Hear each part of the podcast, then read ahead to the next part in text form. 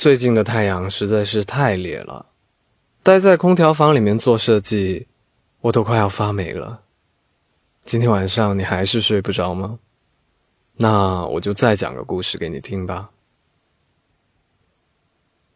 我是梅，不是那个跟抖森在一起的梅，而是毛梅。人类把我们称为丝状真菌。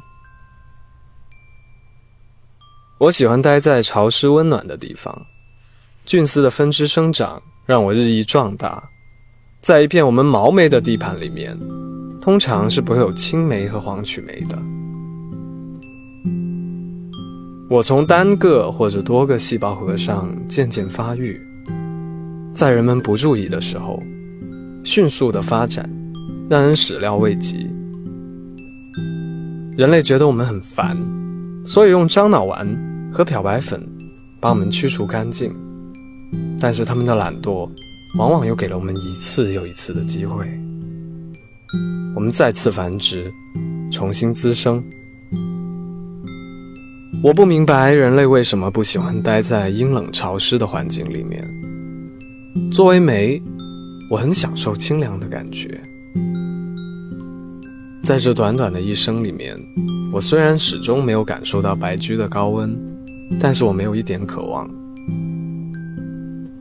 哦，白居就是太阳，不过我们毛妹喜欢叫它白居，大概因为我们也是白色的。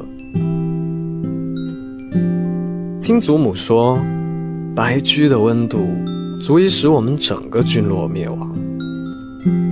我曾亲眼的看见某一时刻，新生的菌落灰飞烟灭的场景。祖母的话让我心惊胆寒，于是我就不断的朝着更潮湿的地方迁徙。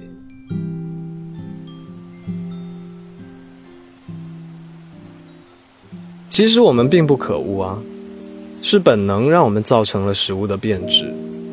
但是，你们喜欢的那些臭豆腐、梅菜干，也是我们的功劳哎。而我就是一只常年居住在北方的孤独的梅。我看遍了那里的纷飞雪花，爬遍了那里的潮湿的墙，找遍了那里不太温暖的地方。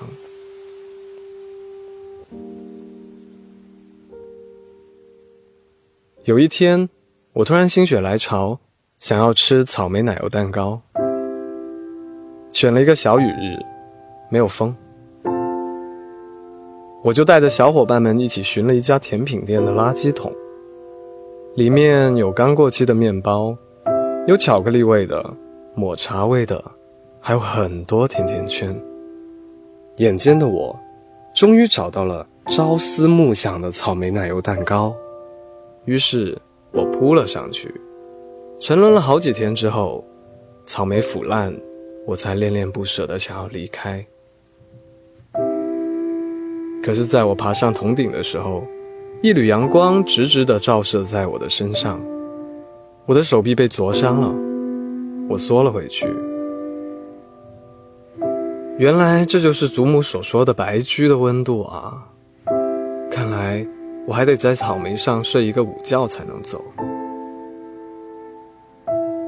在日落黄昏的时候，一缕微弱的阳光轻声地问我。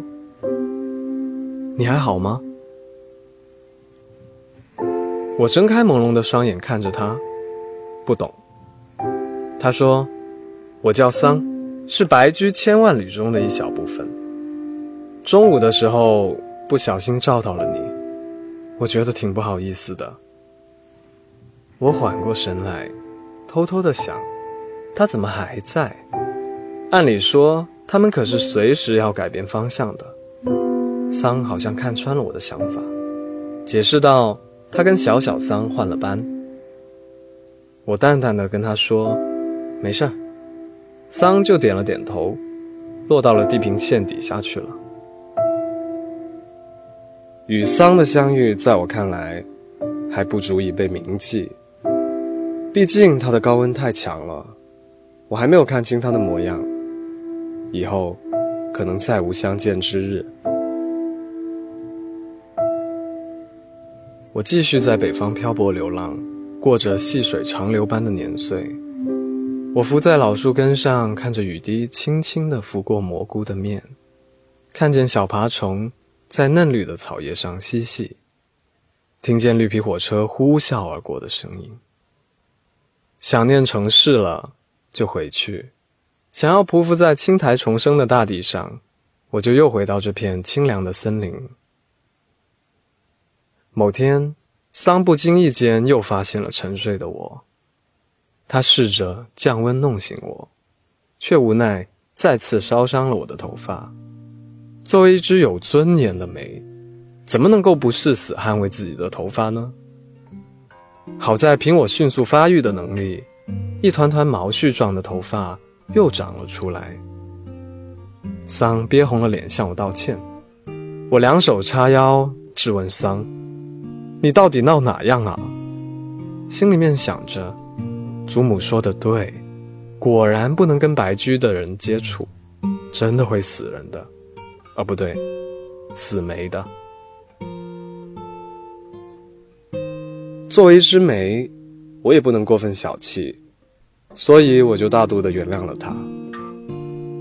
他跟我说找了我好久，问遍了所有他见到的菌落，打听我的下落，最终还是在这片古老的森林里面。发现了我，桑说不能够在这里待太久，问我要不要去南方看看，那里有很多好闻的木头。我考虑了一下，居然就答应了他。这就是我和桑的相遇和相识。你问我们后来怎么样了？后来，在世界上的某个地方。桑就和我分开了。他说：“我们并不合适，我们本来就是属于不同的温度的。”我很理解，所以我就回到了北方流浪，继续的过着孤独的生活。偶尔还是会想起手臂上隐隐作痛的灼伤。